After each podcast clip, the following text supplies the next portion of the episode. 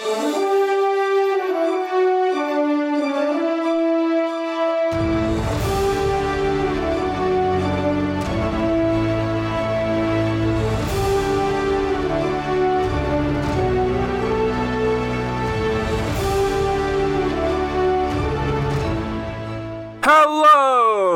and welcome back to Archives of Fabella Daily, the podcast presenting the largest fantasy canon in history. I'm covering 6,000 years of history on Earth and Fabella here, my dudes. Anyone else want to take their shots and try to prove me wrong?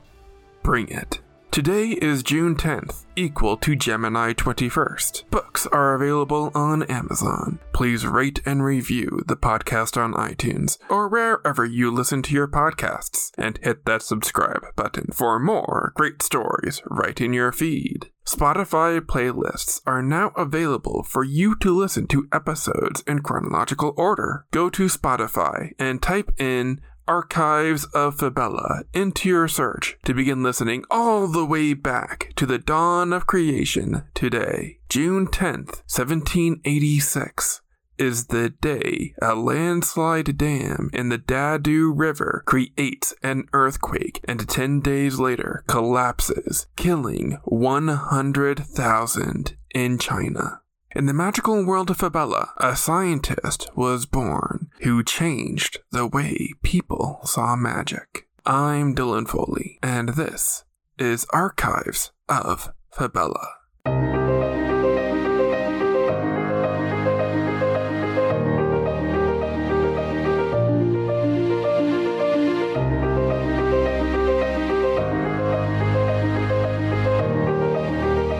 Beyond our world, there is love. Beyond our world, there is war. Beyond our world, there is life.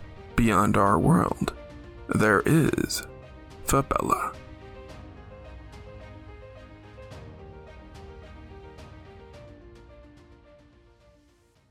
Gemini 21st, 5786, FY, Fabella year, equal to June 10th, 1786 AD, Earth year. Fabella produced its fair share of eccentrics. In fact, one of the most notable wizards to be a little different than most was a troll by the name of Dr. Divolo Deerling. Dr. Deerling was born on Gemini 21st, 5786, in the Revolutionary Age. Much of his youth was spent on the island of Adel, where he grew up under the flag of the Coalition of Alexandria. By all accounts, Deerling was just seen as a peculiar youth with a unique outlook and behavior, like spending a month walking on his hands because he thought his feet were sad that they had to do all the walking, or deciding that the numbers 7, 8, and 9 were in a love triangle. He never fit in with the other children and frequently transcribed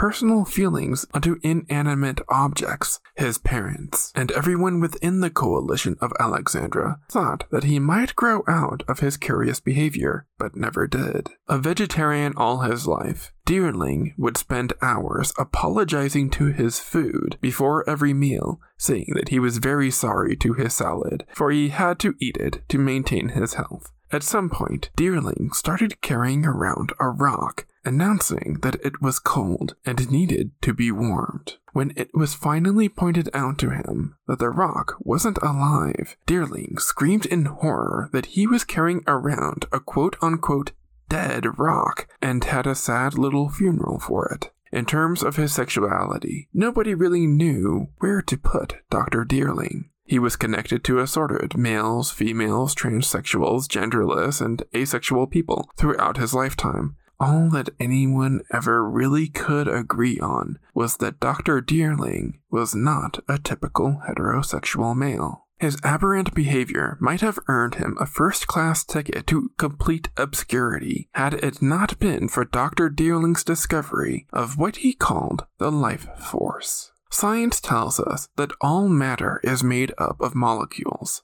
The Fabellan version of this is the life force. Deerling went on further in his research to explain the very act of magic was an ability by wizards to harness this life force surrounding all magic and command it to react. The act of conjuration was literally manipulating the life force made up of molecules and atoms to create matter. His studies paved the way for greater understanding of the magical world over how this power was actually possible. It took a long time for the magical community and science community to accept his findings, far longer than it would take a scientist of his caliber if he walked the walk and talked the talk of normal society. His hypothesis wasn't officially accepted until well after his death in 5871 when Dr. Deerling passed away after trying to prove a giant leech could be worn on the head to suck out toxins causing migraines.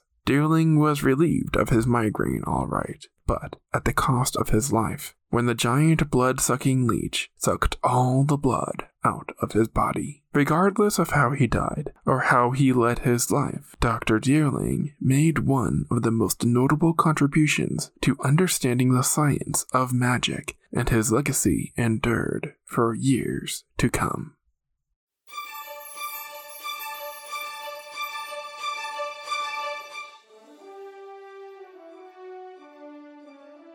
That's going to do it for us today. Subscribe now to get more new episodes right in your feed. Rate and review the podcast on iTunes or wherever you listen to your podcasts. Send your questions to archivesoffabella at gmail.com. Archives of Fabella is created, produced, and hosted by Dylan Foley, with music by Garrett Ferris and AudioBlocks books are available on Amazon in ebook and paperback. As always, look outside of what is possible and think about what might be.